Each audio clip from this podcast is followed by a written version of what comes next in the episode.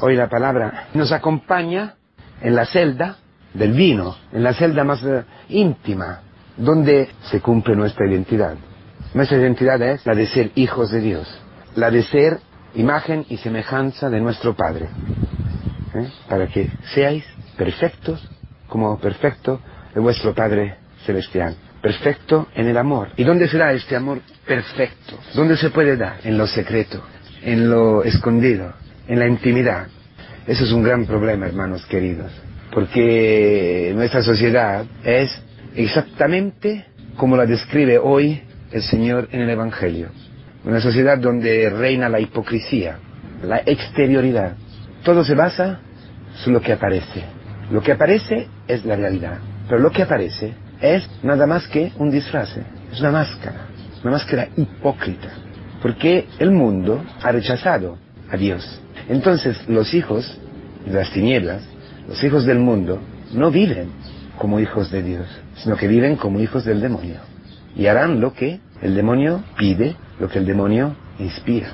Parecen a su padre y obedecen a su padre. Es falso que cortando con Dios la gente es libre. Es falso. Rompemos las tablas, partimos las tablas ¿no? de la ley, decía Nietzsche o toda la ideología eh, comunista, socialista, marxista, que ha mirado siempre a destruir el tabú religioso, el tabú de esta droga de los pueblos que es el cristianismo, que es la iglesia, buscando una libertad que nunca nadie ha encontrado, porque es falso que cortando con Dios encuentre la libertad. Cortando con Dios te entregas a las manos del demonio y el demonio es un verdugo terrible, porque por un pecado, por una murmuración, por no aceptar algo de nuestra vida, hemos cortado con Dios. Entonces, vivimos, quizás hoy, estamos viviendo como huérfanos, es decir, como hombres que han perdido su padre. ¿Ves? Toda la palabra de hoy hace referencia a la relación con el Padre, a la intimidad con el Padre, con el Padre. Un cristiano es el hombre que vive constantemente en la presencia de su Padre. Es el hombre que vive como Cristo, en Cristo y por Cristo, en el corazón del Padre. Las monjas, pero no solamente las monjas, ¿eh? también muchos cristianos, muchos hermanos que viven en el mundo, que viven trabajando, que viven en una mina, que viven eh, en un campo, que son campesinos, obreros, saben vivir como San Juan Pablo II cuando era seminarista y trabajaba ¿eh? en una cueva, la intimidad profunda con, con el Padre ser alabanza de la gloria, ser alabanza de la presencia de Dios. En todo, en todo.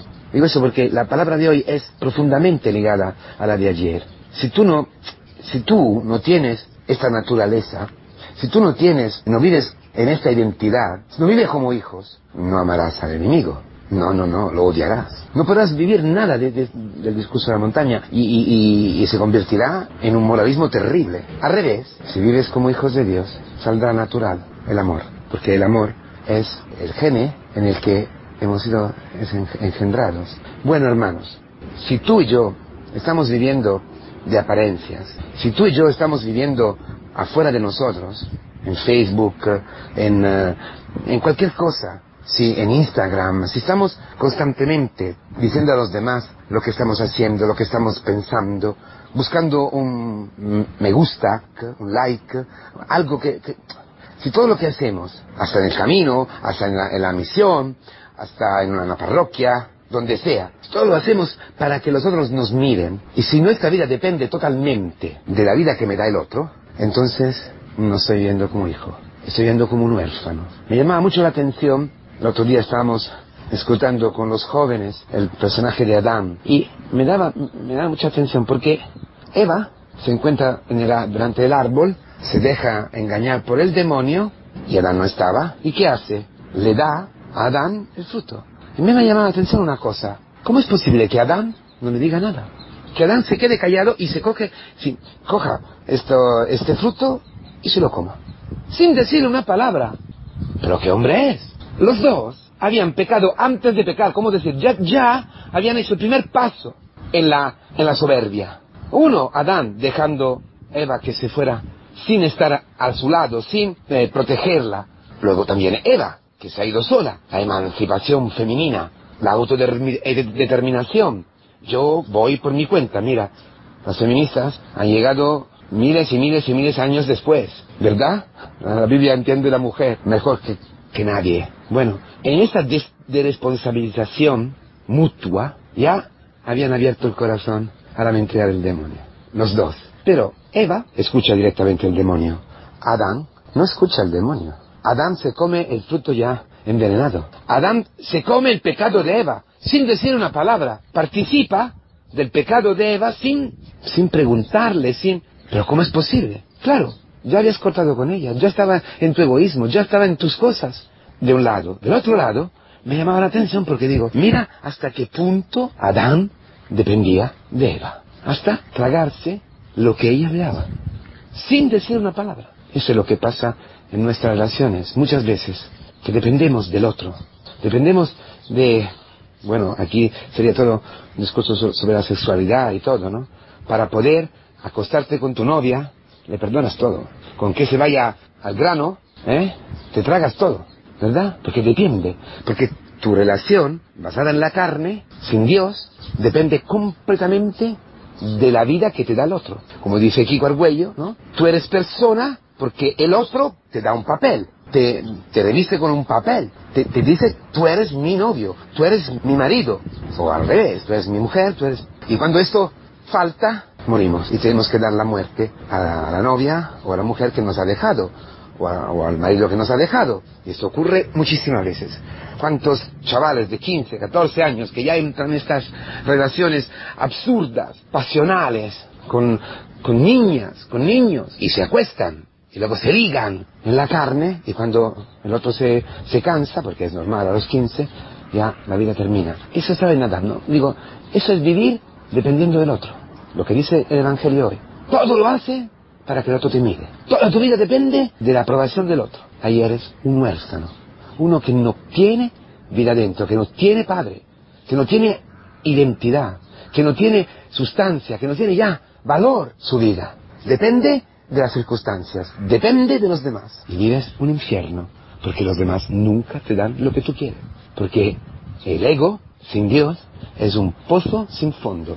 No termina nunca. Irás, buscarás y nunca serás satisfecho. Nunca serás saciado. Siempre más, más, hasta matarte. Como Adán, el pecado original. El pecado original, que es haber sustituido a los orígenes Dios con el demonio, a través de la máscara de tu ego, tú serás como Dios. Pero esto, tragándose esta mentira, que Dios no te quiere y tú llegarás a ser como Dios, tú te estás entregando al demonio y obedecerás a él. Entonces todo, todos nuestros pecados son los pecados de los huérfanos, lo dice también la psicología y todo, ¿no? Que buscan a su padre en todo. En el novio, en la novia, en, en los amigos, en el trabajo, en el dinero, en el sexo, en todo, en el éxito. Pero Dios nos quiere y nos da esta palabra, que es una buena noticia. ¿Por qué? Porque este secreto es la iglesia. Este escondido, este escondido, esta habitación más íntima, esta celda, es nuestra comunidad, hermanos, donde Cristo se da y se entrega totalmente, donde Él hace el amor con nosotros, donde su carne se entrega a tu carne. Tú eres un narcisista terrible y yo soy un narcisista terrible. Es una enfermedad, ¿eh? Y hay el narcisismo del alma, el narcisismo de la mente. Y, y mata, mata, porque el narciso se ha muerto, se ha muerto, se ha ahogado en su misma imagen espejándose en su misma imagen, eh, se, ha caído en el agua y se ha ahogado, como ocurre a ti, a mí mil veces, como ocurre estos, esa, estos fariseos, en los que viven siempre tocando trompetas, eh, diciendo todo lo que hacen, en Facebook, eh, en cualquier cosa. Siempre, siempre, tú, tú, tú. Hay algunos que no saben en las convivencias, en, en las reuniones de catequistas, yo, yo he hecho esto, yo he hecho esto, yo he hecho esto, o mejor dicho, Dios a través de mí ha hecho. Calla, calla ya. Se, se, se huele a mil kilómetros. Tu ego sin medida, su, ego impresionante, vacío, vacío. Cristo ama a los narcisistas. Cristo ama a Narciso. Y es el único que puede salvar a Narciso. Es el único que puede salvar a ti y a mí, porque nos ha dado una comunidad. Porque Él ha ayunado. Él ha rezado. Él se ha entregado. Ha hecho limosna de todo sí mismo. Él ha rezado, ha intercedido para ti sobre la cruz. Él ha ayunado en la pasión. Ha ayunado de todo. Del afecto, de, la consideración. Al revés. Solo. Porque ayuno, oración y limosna describen nuestra realidad. Son las armas que la Iglesia nos da para decir a nosotros cuál es nuestra realidad, para centrarnos en la verdad, que estamos hambrientos, que estamos solos, que nadie nos escucha, que somos narcisos casi para morirnos y que no tenemos nada de verdadero. Todo lo que tenemos son falsas riquezas. Bueno, Cristo ha cumplido esta palabra para ti. ¿Y dónde? En la iglesia. En la iglesia llega a ti su ayuno, su oración y su limosna. En la iglesia tú participas de su amor. Tú recibes su amor. Tú, Narciso, puedes caer no en el lago, no en esta agua, no, puedes caer en los brazos de Cristo. Y caen, cayendo en los brazos de Cristo, muere Narciso, muere el hombre viejo y renace el Hijo. Tú en Cristo, en esta intimidad que es la comunidad cristiana, que son tus hermanos, que la con tus hermanos, que son las preparaciones, que son las liturgias, que es lo que tú estás viviendo, la misión, lo que laudes con tus hijos, laudes con tu mujer, con tu marido, laudes en la soledad de la viejez, donde, lo que tú estás haciendo, lo que Dios te has dado, estando en, en el camino, en la comunidad cristiana, esta es la intimidad, los secretos donde Dios te recompensa. Se te compensa lo que tú has perdido, tu vacío, por haber cortado con Él. ¿Y cómo te lo compensa? ¿Cómo te, cómo, con Cristo, con su Hijo Jesucristo, que es tu pan, que, es tus, que son tus bienes, que es tu valor, tu identidad, es todo, es Cristo. Entonces, abre los brazos, acusa el camino. ¿Quieres ser casto? ¿Quieres amar a tu mujer? ¿Quieres vivir como hijo? ¿Quieres abrirte a la vida? ¿Quieres hacer su voluntad? ¿Quieres perdonar? ¿Quieres luchar en contra de la carne, en contra del mundo? ¿Quieres de verdad? ¿Ya estás, estás cansado de vivir como Narciso? ¿Sí? Entonces, al camino. Escucha la palabra. Deja que la palabra destruya este veneno. Es el antídoto. Déjate amar. Y por eso, en la comunidad con Cristo, puedes aprender a ayunar. Ayunar de ti mismo, a través del ayuno de, del comer, del fumar, de internet, de lo que sea, ¿no?